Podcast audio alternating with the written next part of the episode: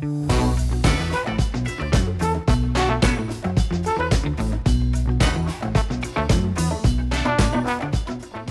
and welcome to the Art of the Cut podcast, brought to you in partnership with Boris of FX and our sponsor, Jump Desktop. I'm Steve Hullfish. I'm a working film and TV editor. For the last eight years, I've done more than 350 interviews with the world's best editors. I've been using Boris FX products for more than 20 years, and I'm proud to partner with them to bring you great filmmaking content. Today, on Art of the Cut, we're talking with editor Alan Edward Bell about editing the film Where the Crawdads Sing, which was based on the 2018 best-selling novel. Bell has been a guest on Art of the Cut several times for his work on the Hunger Games movies and Red Sparrow. Alan is an Ace Eddie nominee for his work on 500 Days of Summer. His other films include The Amazing Spider Man, Water for Elephants, and Gulliver's Travels. Before we hop into our discussion with him, a brief thank you to our sponsors. Jump Desktop is a high performance and secure app that lets you virtually connect to your editing bay as if you were physically there. Keep all your assets in one place and connect to your powerful editing bays from anywhere. Jump Desktop's high performance remote desktop protocol lets you edit from any low powered laptop. With end to end encryption, native support for Mac OS and Windows, and multi monitor support, you can be productive from anywhere. Jump Desktop also has collaborative screen sharing for collaboration with your team. See what thousands of editors have been using to get their work done from across the world. Visit jumpdesktop.com slash cut to begin your free, no limits 14 day trial today. And to our partner, Boris FX. I've been using Boris FX and Sapphire for more than 20 years, so they're not just a sponsor to me. I feel like they've been a partner in my cutting room for decades, helping me to deliver on the creative vision of my clients, directors, and producers. For all of us, our work is about bringing a creative idea to the screen, and for me, Boris FX is one of the important tools that I use to do that. To see how they can help you on your latest project, check out all their tools, including Sapphire and Mocha Pro, at borisfx.com slash AOTC. Also, if you want to read this interview with great visual support, go to borisfx.com slash AOTC. That site also has other great filmmaking content, so keep that bookmarked. And now my discussion with Alan Edward Bell, ACE. First of all, my wife and I went to go see it last night. Loved it, loved it, loved it. She was a big fan of the book and was very pleased with the depiction and, and all that stuff. So, congratulations. I'm so happy to hear that. I was very nervous when I started seeing the Rotten Tomatoes 35% fresh from the critics before the opening and I thought, my goodness, am I completely out to lunch? Because I really loved the movie, and all of us worked so hard on it and really put our heart and souls into it to try to make the best movie we could. And audiences that we tested it with absolutely loved it. And the issues that they had on some of our early testing, we learned from those, made changes, and it just got better. And so I was really just sort of like, wow, am I completely out to lunch or, you know, what's going on? I was very confused. And so the fact that our audience numbers are so high and the studio is very happy about that. The studio wasn't expecting it to make 17 million this weekend. They were thinking it would make 12. I mean, it's a really difficult time to release a film and then to counter program in the middle of summer right after the pandemic with a movie that's particularly geared towards female, older female audiences was a huge risk. I mean, I was really sort of, oh boy, this uh, couldn't we have waited till September? You know, clearly, you know, Tom Rothman and the folks over at Sony know a heck of a lot more about releasing movies than I do, and they seem to think that it's going to do quite well.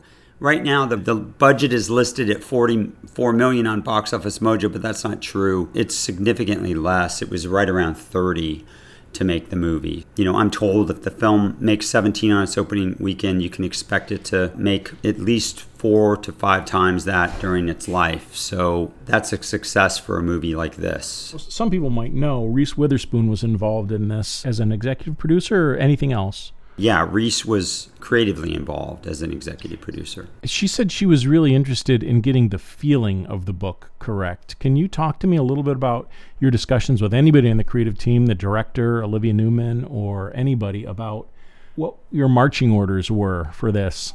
We wanted to create something that was as true to the book as possible.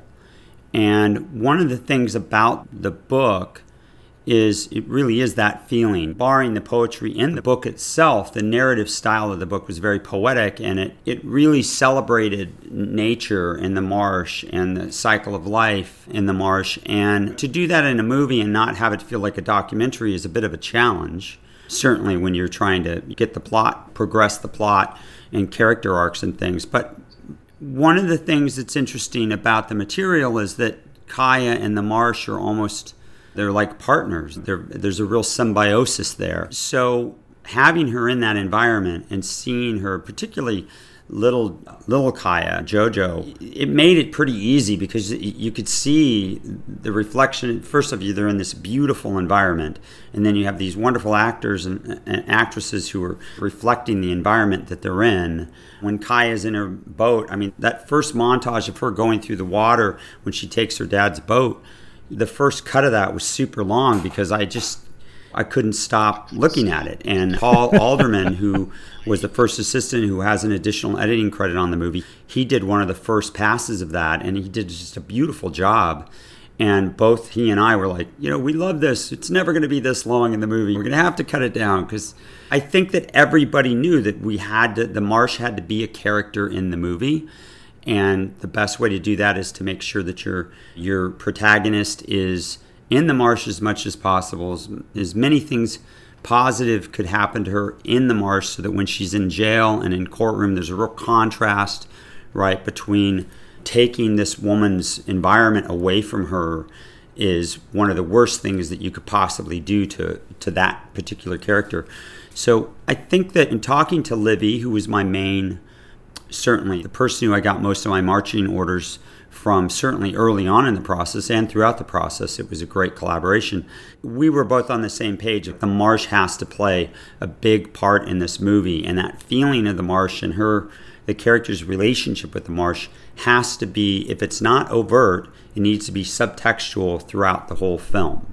I love these little moments of breathing that are in the film, especially between scenes, just moments where you're not getting dialogue, you're just getting that chance to feel things. Talk to me about putting those in your initial cut, but then also being able to maintain them when you're trying to trim the film for time. That was very difficult. One of the things that I knew early on in making a movie is when you do a studio film, every studio has its kind of caveats and its own personality, if you will. I know that Sony and Tom uh, Rothman in particular, they really want things to drive. They, you're not going to show Tom Rothman a three-hour film and have him say, "This is awesome! Yeah, it's great." You know, there can't be a bunch of shoe leather entrances and exits. And anytime there's double ideas going on within scenes, like all that stuff is going to go. And so you know that going in. And one of the early conversations I had with Livy was, I know you want to shoot this stuff, but we're going to be cutting a lot of it out if you're making uh, the thin red line is never going to fly. Like we can't, there can't be a lot of really long pauses because those will be the first thing that the studio says remove.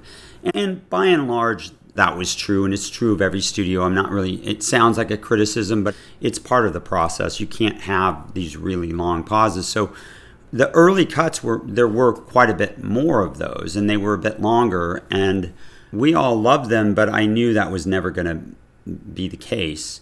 So it was really a whittling down of do we have too many birds? Do we have enough insects? Or is it the right shot? And the one shot in particular, I think you mentioned in your email, the alligator shot, that was a shot that was in early on, which we then removed for time.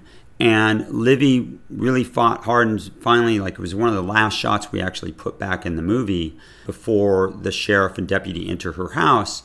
And the reason for that, and the reason why we chose an alligator, I don't think there's a huge amount of tension. You see an alligator in the water, and, but we wanted to give the sense that later on, when she's running from them and she dives in the water, these waters have alligators in them, uh, and to give that little moment of breath. So it did double duty, but I don't know how effective it was. I mean, I doubt you were on pins and needles when you saw the alligator because it wasn't really connected to anyone. Well, a lot of times it sets something up, right? The use of a shot is not in itself by itself at that moment. But those moments, we knew that we needed those moments in the movie. The movie does jump around in time quite a bit, and it's not like there's any complicated ideas in the film. There really aren't. But you need rest, let one land, take a little bit of a moment and move on. It's funny, when I just saw the movie in the premiere, I was sitting there thinking, gee, did we cut some of this stuff too tightly? But that's just because there is a version of the movie that's two hours and 15 minutes within credits that I really like. I really love this version as well. And this is 205 with credits? This is 205 with credits, yes. I don't know how to make this movie much tighter without really, really going too deep.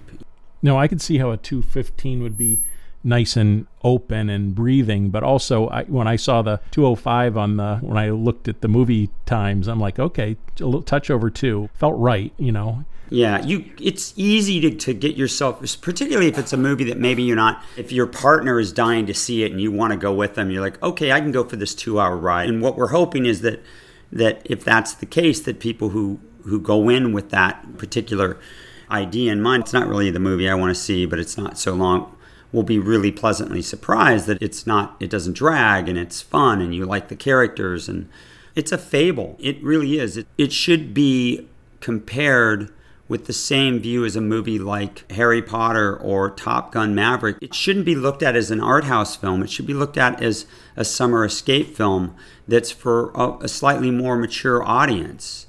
It's not, if you don't want to see a bunch of lightsabers and people shooting each other in airplanes, this is the movie for you. And I really loved this film. And when I read the script, I was like, it's been a long time since I've read a script where I'm like, A, they don't, it feels like those movies don't get made, these movies don't get made anymore. And B, to be able to be in contention, to be able to be an editor on it, I was like, I really hope that I like this director. I fell in love with her in my first interview, and I was just super, super thrilled to be involved. Tell me a little bit about the book itself. Did you read it either to prepare for your interview or before you started editing? Um, I did read it before I started editing. I, or I should say, I read it as part of my interview process. So I read the script and I really enjoyed the script, although the script was was a little long, the version that I had read. So I read the script and I really liked the script. And then, as I was talking to Livy, because we had several Zoom meetings, she was like, "Why don't you read the book?" And so I read the book over two days over the weekend. And I really enjoyed the book. It's interesting because I think I think in the same way that if you read the book first and then you see the movie or you read the script, you're kind of biased to that initial piece of material and the way it affected you. And so when I read the script, I loved it. And then when I read the book, I loved the book. But anytime the book left Kya, because the book is definitely much more a murder mystery told through Kya's eyes, but also we leave her point of view and go through the sheriff and deputy quite a bit. And the courtroom is really just in the last third of the book. And I found that the sheriff and deputy weren't, while their characters were interesting, I wanted to get back to Kya. Every time I left Kya in the book, I just wanted to get back to her. And the movie really didn't have that issue because Kya was pretty much always there. When you're in the courtroom, she's part of that experience. When you're off investigating a murder with these two country law enforcement people, she's nowhere around. I found that I enjoyed the script a little bit better than the book, but I think it was because of that initial dopamine hit of the Kya and the marsh and how compact it was. Yeah, well, it's uh, definitely how my wife felt about it. That it was very, as a fan of the book, she was very satisfied. It's interesting that she wanted you to, Olivia wanted you to read it because I have talked to multiple editors who have done book adaptations, and it's about a 50 50 split between no, I do not want to be exposed to that because then I'm thinking I know stuff about the story that I that the audience might not know and others that say, I really want to know it so I'm immersed and I understand and I feel part of the story. The thing for me, honestly, I am more on the the fence of I don't want to be hamstrung by trying to stick to the book too much. So if it were up to me, I probably wouldn't have read the book. On the Hunger Games series, I read those books because basically Francis Lawrence said, We're making the books. So read the book, and the script isn't ready yet, so just read the book which I did, and we went back to the book a lot. Uh, in this case, because I read the script, I responded to the material so well. And you and I both know, everyone who's tried to make a movie, a movie is a completely different beast than a book. I didn't really want to read the book, but you know, when you're interviewing for a job and you still don't have the job and you fall in love with the director and they're like, maybe you could read the book. I'm like, okay, you say jump. You do it. You know, I'll say how high. And I read the book. Having said that, I'm actually glad I did because when you're working with filmmakers who have read the book and really into the book and they're talking about things in the book and how they relate to the movie, it's really good to to have an understanding of what they're talking about and be able to take part in those thematic conversations and ideas. If I hadn't read the book, there's a whole lot about the subject matter that I wouldn't have been privy to. So that helped. It helped to have had read the book in this case.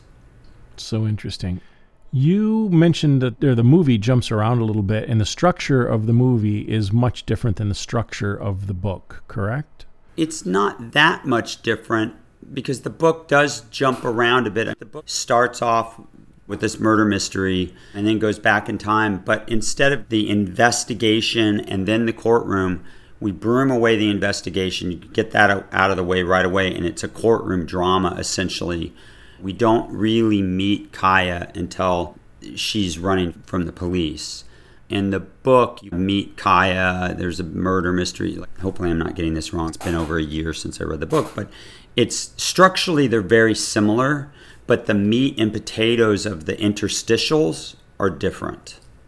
And they were the same as the script, however, or did you find yourself restructuring things in the edit? We restructured quite a bit in the edit, not a huge amount, but we did move things a bit. We, it's funny when I first read the script, both Livy and I were like, "Oh, we're going to be moving stuff all over the place," but because there are two relationships in the movie, and they both have to go through their their up and then their down and uh, there's only so much that you can do you can't really take the first relationship and put it like when you start doing that you confuse things quite a bit so it was really more about what happens b- between the courtroom scenes and which courtroom scenes would be there or which there were a number of scenes that ended up being lifted just for time and also because emotionally they were really heavy, but they dragged the movie down in a way, just time wise. So this particular script had 205 scenes, which is a tremendous number of scenes. The first assembly that I did was two hours and 23 minutes. The first,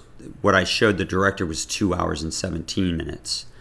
So we cut a significant amount of, you know, an, an hour and 13 minutes of the movie. And while we saved quite a bit of time internally within scenes themselves by making them more efficient, most of that time was by actually removing material from the movie.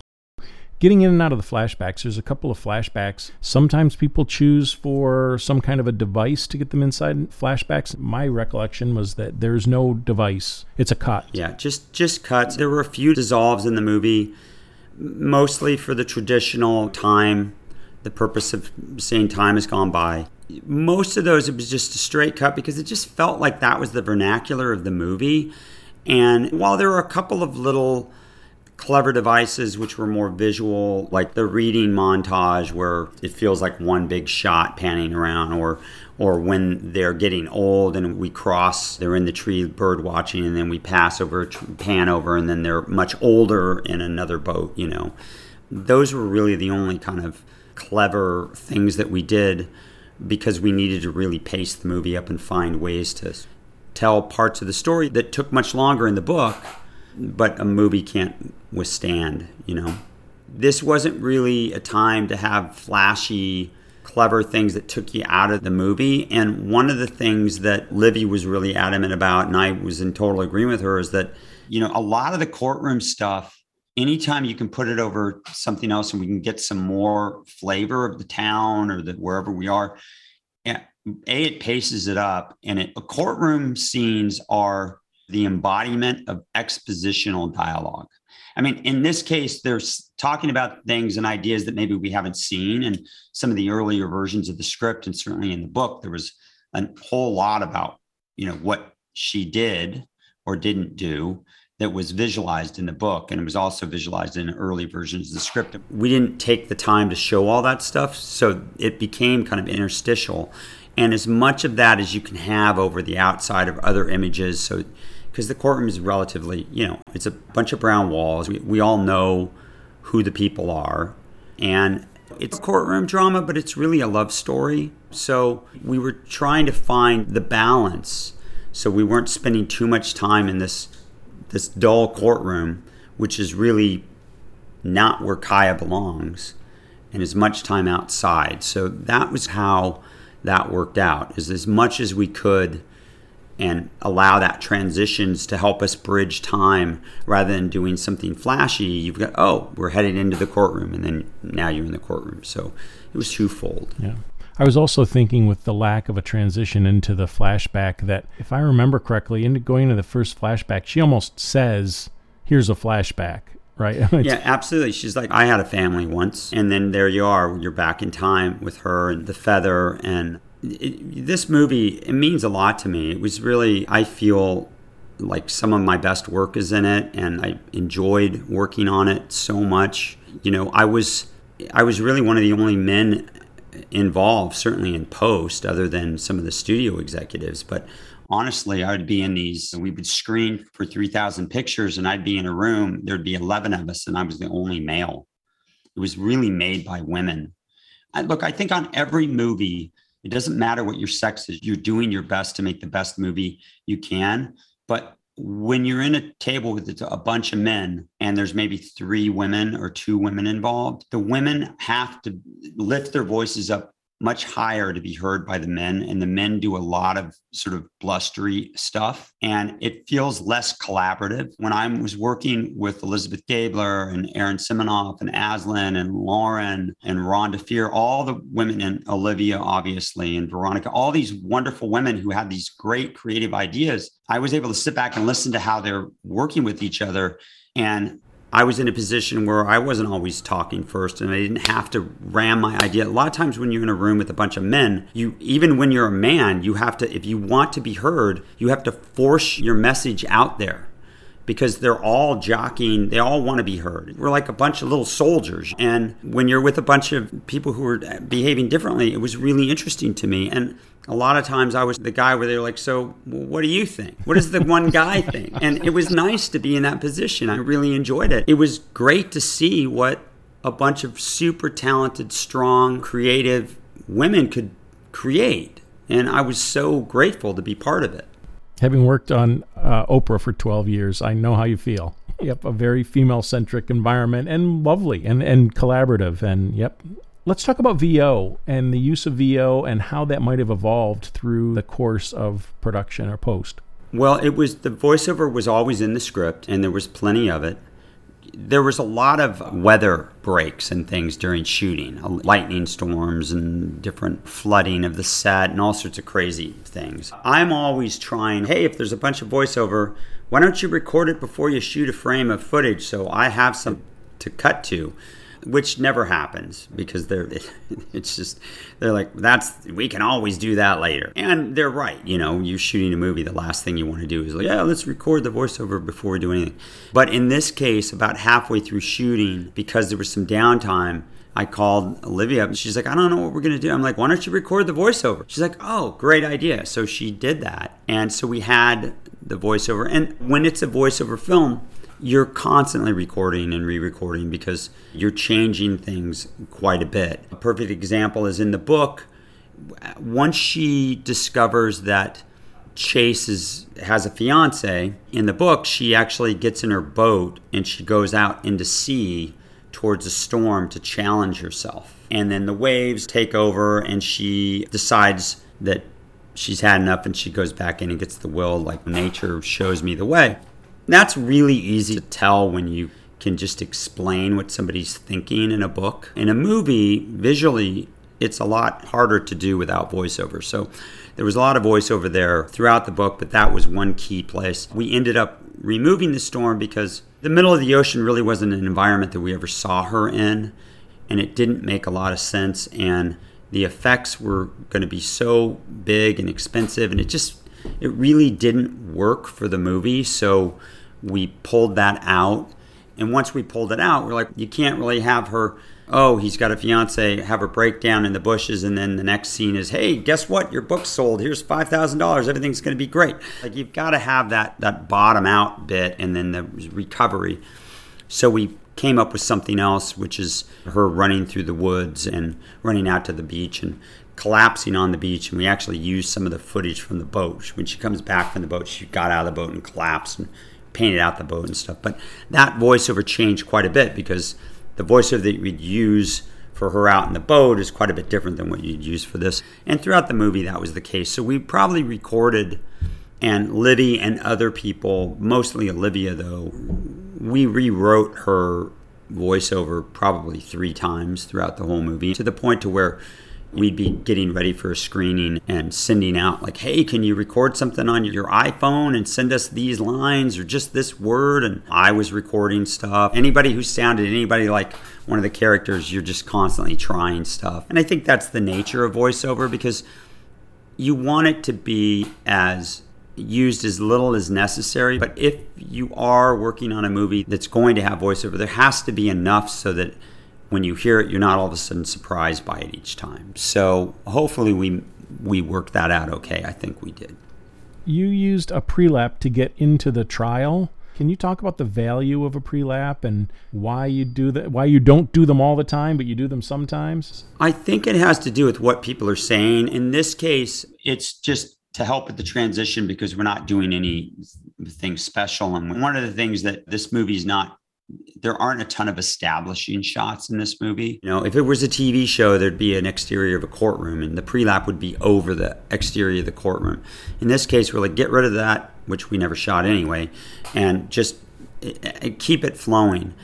Um, some of the pre-laps that we did later in the movie, like for instance, for the closing arguments, those were really more about saving time, and also the defense's closing argument. So the David Strathairn, the Tom character, his closing argument was really the one that sort of told you what the prosecution was going after, and it was really the big sort of here's what they're telling you happened, here's what I'm saying happened, and the courtroom trope, like we all know how it works. We've all, the audience has seen enough courtroom dramas to know that there's this, there's a rebuttal, there, and then eventually you get to the closing arguments, and then the jury goes in and they come back and they, and so once you're at that point, to belabor it with a bunch of like, okay, let's hear the prosecutor do his closing argument. Now let's hear It's sort of like by pre-lapping really the end of the prosecuting's argument, ending closing argument, so that you're not even getting it all. You're like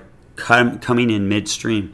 It gave us the time to give the defense's closing argument, which really paints the picture of why she should be found innocent in as efficient a possible way. So that was really more about one, using the fact and saving time, really.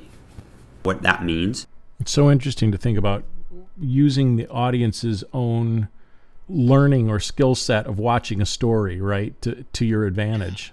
Yeah, it's funny because that's one of the things that I've noticed more and more throughout my career is recognizing what what do audiences expect and what are they tired of. And and I find this even in myself like I'll be watching something and I'm like, "Wow, like there's so many entrances. there's so much like people just walking around." And I'm like, "When are we going to get to the meat of the story?" And like sometimes I find that takes me out of the film because I'm just waiting and I'm not luxuriating in the wait. I'm just waiting. I found that, like, I love Game of Thrones, but I found that it was like, why is everybody walking in and walking out? And like, and I realized it's because people wanted more. The, the episodes were too short. So they're like, all right, let's make them longer. And that might be fine if you're like, love looking at all the fantasy stuff on the walls and things like that. But most modern audiences, they want to get going. And it's different between like hour episodic and a two hour show. If you get a two hour show, five minutes is walking or driving around, like you're going to lose your audience, I think. And so I, I try to really think about what, you know, like, who are we making this for? What are the current trends in viewership? Back in when we were transitioning from film to nonlinear, people would complain about MTV. Like people don't, they don't have the, they're all a bunch of ADHD. Nobody has the, they can't wait and sit for any time. And you know what? That's very true. And if it was true then, it's even more today. But there are things that people understand. They just understand because they've seen it so much. So you can take that stuff for granted and use it to your advantage, I think.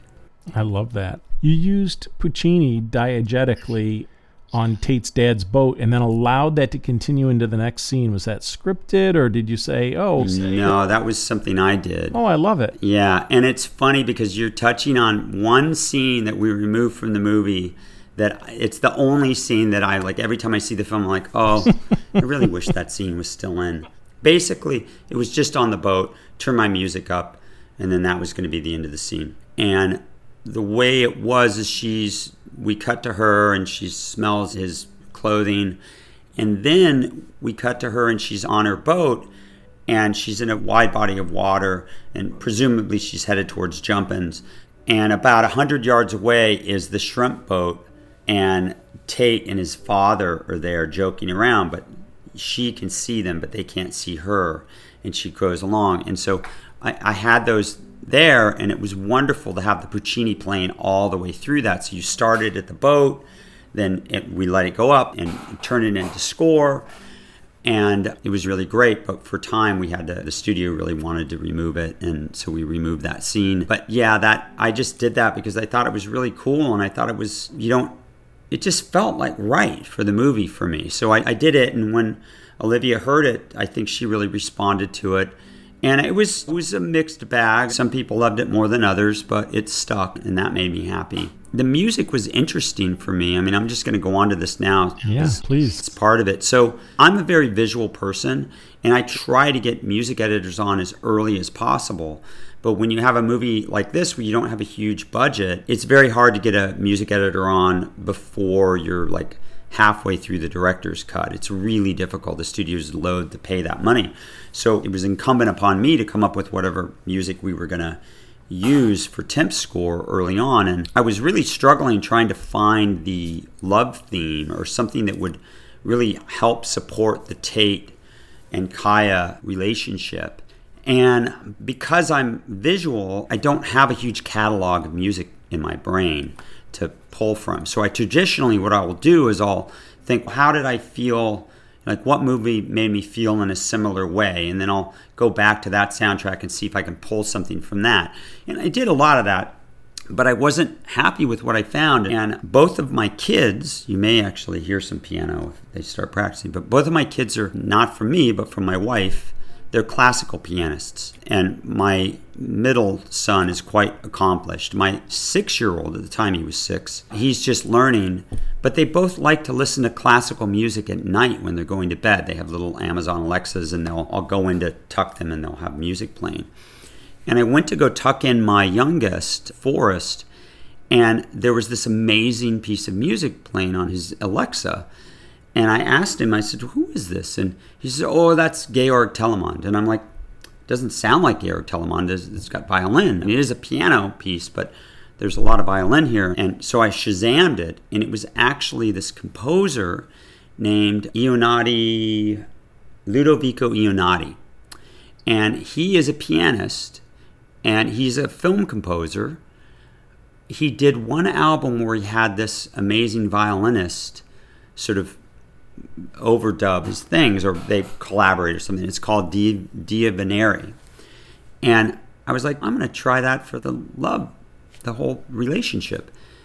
And I pulled from this album and I temped the whole music, the whole movie with music that I literally, not the whole movie, but their relationship, the big chunks from this piece of music that my six year old turned me on to when I was putting him to bed at night.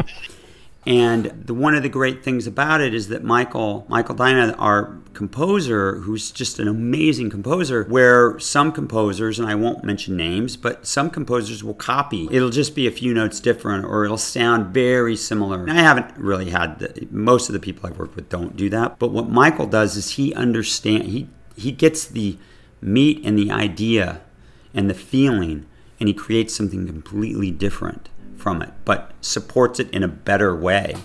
So it was really wonderful to see him take what I did, completely, okay, clean slate it, but the emotional part magnify it and make it better.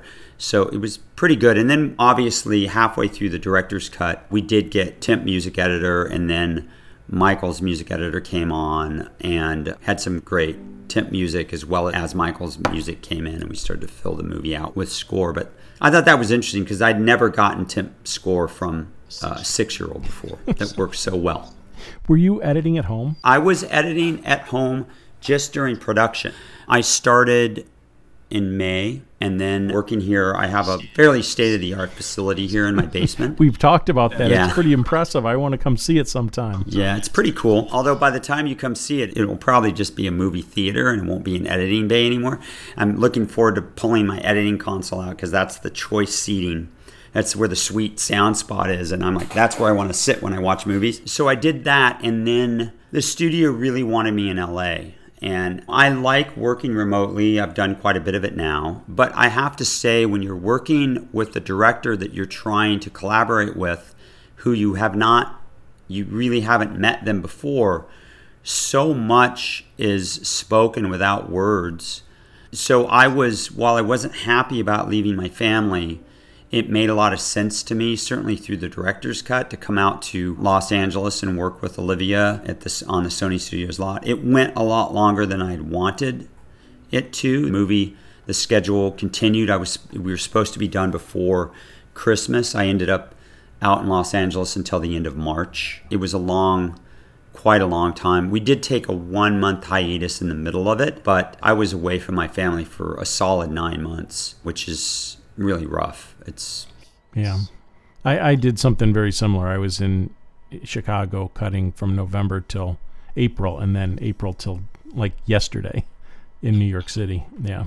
But it's so interesting though because you know you're talking about tucking your son into bed and being there and how that helped inspire you for something and you know the studios need to understand that having a life is valuable to them too, you know. They they really do, and it's interesting to me that I was picked on this particular movie because I know Sony. There are other studios that are willing to pay quite a bit more. They they're they tend to be known as penny pinchers. So to fly me out to LA and put me up for nine months and rent all my gear, get me a car and a hotel and all that stuff, that's that adds quite a layer of expense on top of just my, my rate. So I was very grateful that they were willing to do that. And hopefully I won't ever have to leave for that amount of time again. I'm basically trying to retire, but honestly, I can't retire until I turn 60. So I have one year left. I've been turning everything down. I, it's amazing. I get home and then literally I'm home for one week and I'm getting called, hey, can you do this? Can you do this? I'm like, not until the end of summer. Call me when it's cold and wet outside. so I basically just told my agent like nothing until the end of September because I just I'm I need to soak up the love of my family. And I'm also at the point now where I'm like, okay, I may have one more movie in me, but I won't be leaving for nine months. If the movie posts in New York, I, I could do that because I could come home every weekend or there has to be something contractual that says that six weeks away, six weeks back, six weeks away, six weeks back, because they just can't do it. I'm sure you have similar sentiments. It's hard. Yeah. And my kids are older, so I, but I totally understand. And being away that long, you definitely feel it. Yeah, it's hard. You lose. It's not that you lose the connections, but you know you're not with the people that you love. Like it's really like they're you're divided so much, and just the to keep it balanced, you need to both be in the same time zone, at the very least, to share both the good and the bad, and just gets feels like work. I mean, I was very fortunate in that when I was in Los Angeles for nine months, I was actually living with some very dear friends of mine who were the writer directors of a movie I did in New York and it was at a pivotal point in my career. It was this movie called Little Manhattan, which I absolutely loved working on. And Mark and Jen Flackett, Flackett Levin, they became very close friends of mine. And I was literally living in the pool house that we had cut Little Manhattan on. And wow. when I'd taken that job, I was one foot in the editing door, one foot out. I was like, am I going to be a VFX supervisor or am I going to be an editor? And at that time, I chose to be an editor. And they really recharged me because, okay, they're great people and there's good material. And so it, I was very fortunate And what I really think helped me get through the nine months was that I had a built in family of people that loved me, that I loved, that were there for me. And so that was really amazing. If I'd been in a hotel, I don't know if I would have been able to come back after that one month hiatus. I, I have a feeling I would have been like, mm, I'm going to stay here. Deal with it. Uh, let's get back to the editing. There's a montage or a bunch of time jumps around her first kiss with Tate. Can you talk about that little sequence of the kiss? I don't want to bash on the VFX. It's hard when you have a really tight schedule you're shooting 205 scenes. That particular sequence, they're by this tree and they're having this intimate conversation. She's just asked him, Why did you teach me to read? And do you have a girlfriend? And he's awkward. Sometimes I don't right now. And like this. And then he, she asks about his mom, and then he tells her the sad news that she passed away with her, his little sister. And so we worked really hard on that sequence, and the original bit at the tree, the conversation, was always meant to be a slow push in. A lot of times when you don't have a lot of time and you, the movie wasn't an indie film, but with the amount of scenes, some scenes had to be shot like they were indie films. And so that was one where we were lacking a little bit of coverage. We didn't have close crosses, close ups for this really intimate conversation there at the tree. And what was supposed to happen is they're talking and they get interrupted by a wind gust and a dust devil of leaves, what we created there. The original photography was really, it was a little awkward getting them to break that tight, sort of heavy conversation with the leaves, we had a couple leaves fall into frame, but it just wasn't firing on all cylinders. And also, the issue was is they had these huge Ritter fans that were right off screen, like four or five of them, and in a bag of leaves. And this was supposed to make these, and those things were like it was like having mm-hmm. enormous vacuum cleaners right next to the uh, the people talking. And so anytime they turn the fans off, any semblance of acting was gone. Like the intimacy just, even though you turn the sound off and you replace it, a thing happens behind the eyes where your senses are assaulted with this these jet engines and you're supposed to be, oh, look at that. And so it was a little rough there, you know. That was all shot at high speed and 24 frame with multiple cameras, steady cam rotating around, but these fans were there blowing stuff all over. And when I first saw it, I was like, wow, I don't know what I'm going to do with this exactly. And I created something that was really stylistic, that wasn't really in the vernacular of the movie, that on its own I think worked quite well. But when I showed it to Livy, she said, This is cool, but it's not really our movie. It needs to be more elegant. So we worked really hard to get the leaves in this sort of funnel shape, and then we basically did some additional photography to get those cross angles, but we had to manufacture the rear plates because we didn't have the actual angles to pull from. You know, I have a VFX background, so I went through and pulled a bunch of things that we could manufacture the plates from. And at one point, I had even stole one of the shots of her before she even moves into him and created my own cross angle early on before we'd done any reshooting or additional photography in order to solve this problem. But so what we ended up doing is once they got out there, we wanted to try to create it a magical moment.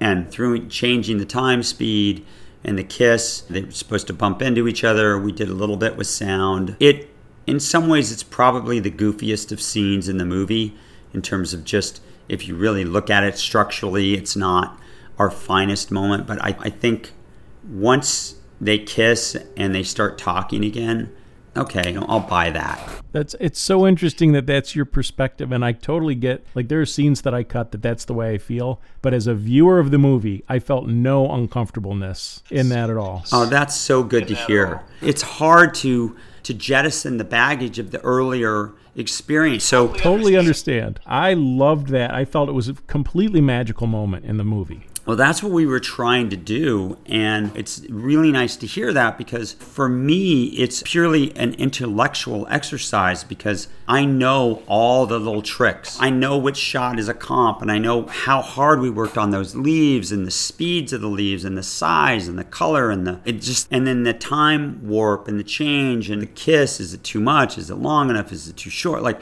the idea was for you to sort of get out of her head and have this thing happen and then come back into reality for a minute. So, but was there also a section of kissing where it was time jumps? Oh, they're kissing now and they're kissing in a later and they kiss there and then they just go through this it's like a kissing montage. And it goes from there to i'm not sure what the very next scene is but there's one piece where they're at where they're on her porch and she's in this white dress and they're kissing and she leaves he leaves and then he comes back and gets another kiss and runs again. And when daisy smiles you can't help but light up with her. When kya is happy she's just the best per, you just want to be around her. She's so magnetic. And for me, that's one of the best parts of the movie is that whole kissing scene. And we we shaped all that because it can go on for too long. And there there was quite a bit. There's on the beach, and then there's the diving in the water, and that's their little love montage, which builds up to the "I'm not going to have sex with you" scene with the geese. So yeah, it was basically just that sounds so wrong. I'm not going to have sex with you with the geese. I know. I it's probably the let's scratch that. It's the the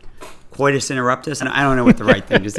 you know, the moment where he's like, "Look, it's more pain. It can be worse for you than me." Which, in contrast, you look at him and you look at Chase. No. And then, of course, he does. He disappears. But yeah, digressing here a little bit, but we worked hard to try to make. It was basically a kissing montage, is what I called it. And it was a standard montage, but to get into it was that magical. The idea is we wanted to create the feeling of what it feels like or visually try to portray the first love feeling.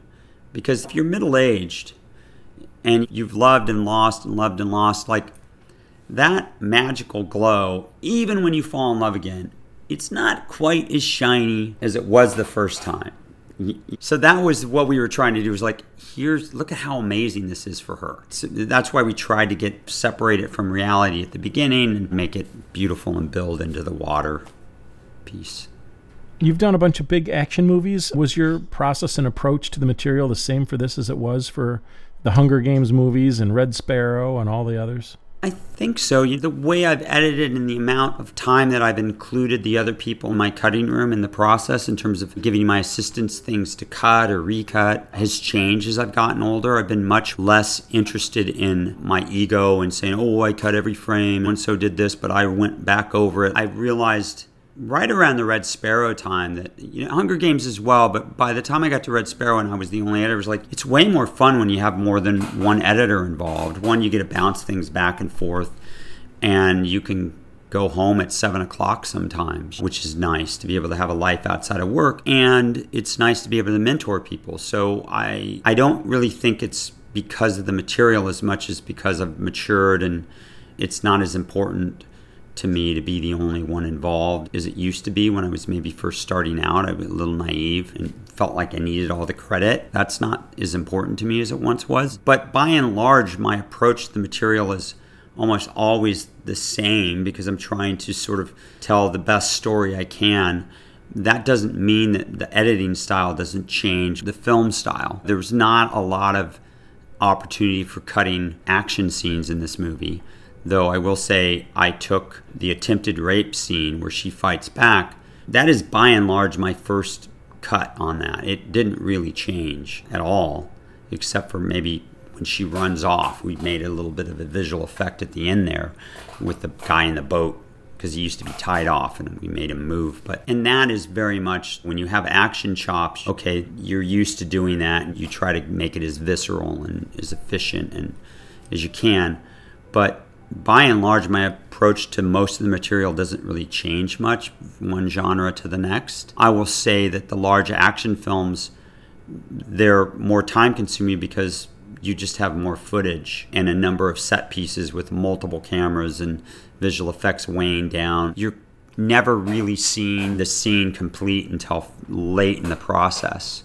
So you're having to imagine a lot while you're cutting it. Whereas a movie like this, there's very little that's left to the imagination through the cutting process. I mean, we had some green screen and blue screen, but that was really more just, oh, look at the beautiful marsh. It wasn't projectiles and vehicles and things blowing up, and it was more just background. So, yeah, I, it's really for me, it's more, I, I treat every film more or less the same. And the tricks that I've learned on the action films I bring forward. But yeah, I wish I had more to say on that. I'm also interested in the nuts and bolts of your approach. Are you a selects reel guy, or do you just like having your bins laid out in frame view? And how do you approach a scene from scratch? Well, from scratch, so part of what I do is I like my bins to be organized essentially just the way they are in the script. And I like them in frame view in the largest size possible. And I'll have a bin of they're just cards they're just color coded cards and one might say good or you know ng or and it may have a character card or say double. There's a little bit of information that i may throw in the bin and stick underneath the tile and i'll watch everything. I watch everything and then as i'm watching it i'll make notes. And those notes generally speaking get typed into markers and spots. And i'll sometimes change the position of one clip or put a, like one of those green cards behind it. And I may even open up something and type a special reminder that's there.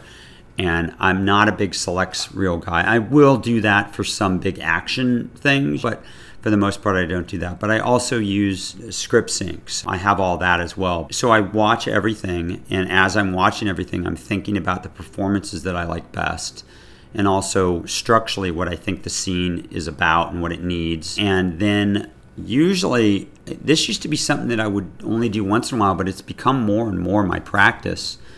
I work very much in the way that you would if you had a moviola. I will basically mark the in and out. I might start at the center and go one direction or the other, but more often than not, because I've watched everything and I've thought about how I want to put it together, I'll start at the beginning and I'll literally I mark the in and the out. That's the piece I want and I just straight cut it into my timeline. And then I do the next piece and I don't look. I just cut it together. It's really interesting. It was it took a lot of, of patience and just fortitude to do that early on because the desire to go back and look at the cut and polish and try to was really hard. But once I did that, you can take a scene and cut it together rapidly that way. And the cut is probably shitty. It's by no means like, here it is. You've isolated, in some ways, I guess you could say it's a select performance reel of the scene because you've pulled the pieces that your initial gut instinct are this is the performance, this is what I like about this. And I don't just pick one because I think it's better than the others. I always try to be able to vocalize why is this take better than the others? What's it going to do for me? I mean, I may not have that conversation out loud with somebody, but in my head, that's what I'm like. I like this because she does that or he does this moment. This is the important, that's really good. Um, so I cut all that together and then I look at it. Usually I take a break and move on to another scene and recut something and then come back or I go to lunch or whatever and I look at it and then I recut it. But the cool thing about that is that that's how we used to cut in the moviola days. You're also, I find that in doing that, I'm thinking about the out points as much as I am thinking about the end points. And in nonlinear editing, it's so easy to just cut this thing in and, oh, I think right around here is a good spot. And so that by and large, I almost do that on certainly every dialogue scene that's how I approach it initially. And then I just start to unravel it from there, tighten it, swap things out, change things, see things that I thought worked but didn't work. Or some I'm often surprised by things at how my initial idea worked. And it's really good because you're not thinking about matching. I'm only thinking about performance. And all the rest of that stuff comes in later for me. And it makes it fast and it doesn't feel tedious because when you when I'm sitting there uh, like belaboring every cut and like, oh, is this performance better for the? I'm trying three different takes and I haven't even structured the whole thing out. It can overwhelming. You can spend four hours and you don't have anything to riff off of. It's all about movement and keeping the the tempo. And I don't mean the tempo of internally the cut. I mean your tempo as an editor the process of watching dailies can sometimes feel so tedious that once you're done with that process and and the world of like oh i'm only going to watch the circle takes like that world that ship sailed so long ago like every director i work with half of them are like oh i don't even talk to them i don't pick those things. I'm like you don't? Okay i'll watch them all. And you should do anyway or at least from my perspective you should but it can really be like you know you're exhausted sometimes by the end of that and it's nice to just hit the ground running and make some progress to make up for that four hours that you spent watching and note taking. But, you know, all of that pays off later when I open that bin a month later with the director and I can see, oh, right, this is what this is. And here are those three cuts that I had, and that was the progression, and that groundwork really helps.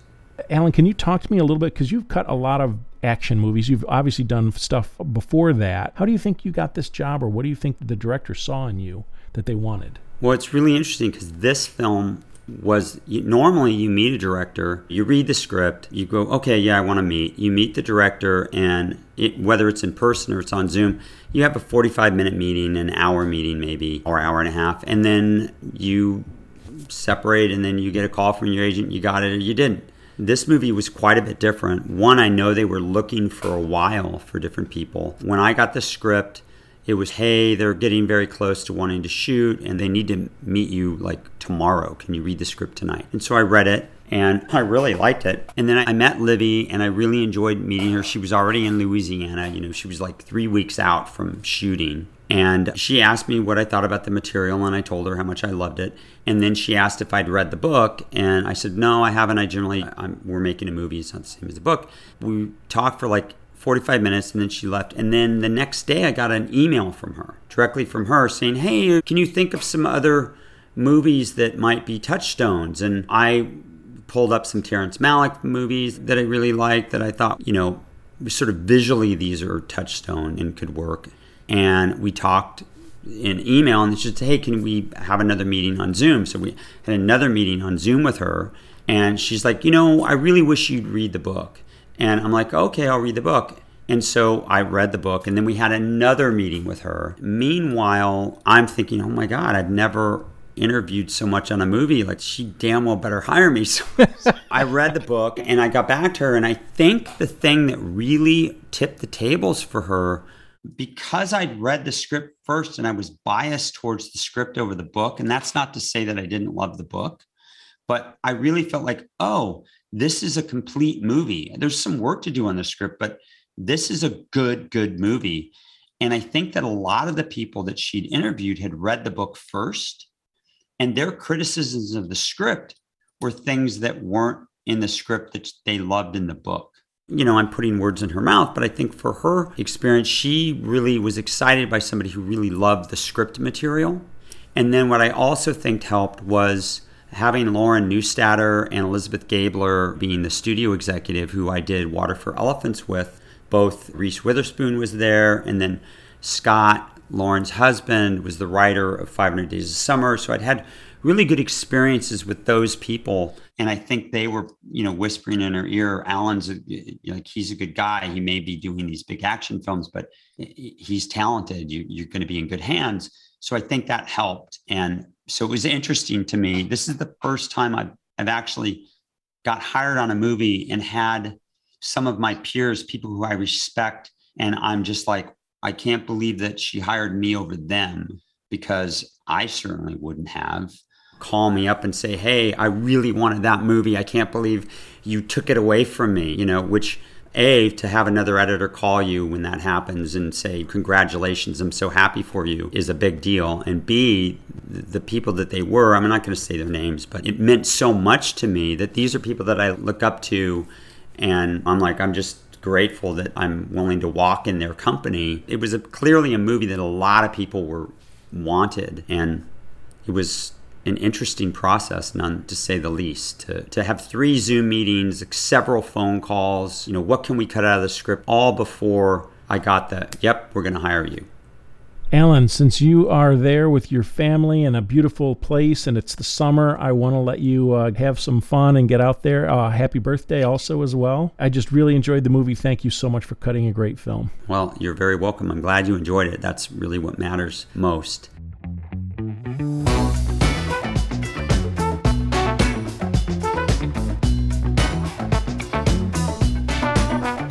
That's it for Art of the Cut this week. Thank you so much for listening. Again, if you'd prefer to read this interview with visual support and clips and trailers, head on over to borisfx.com slash AOTC, the new online home of Art of the Cut, where there's a ton of great expert content for filmmakers of all types. Also, check out my book, Art of the Cut Conversations with Film and TV Editors, for a topic driven, curated look at the craft of editing.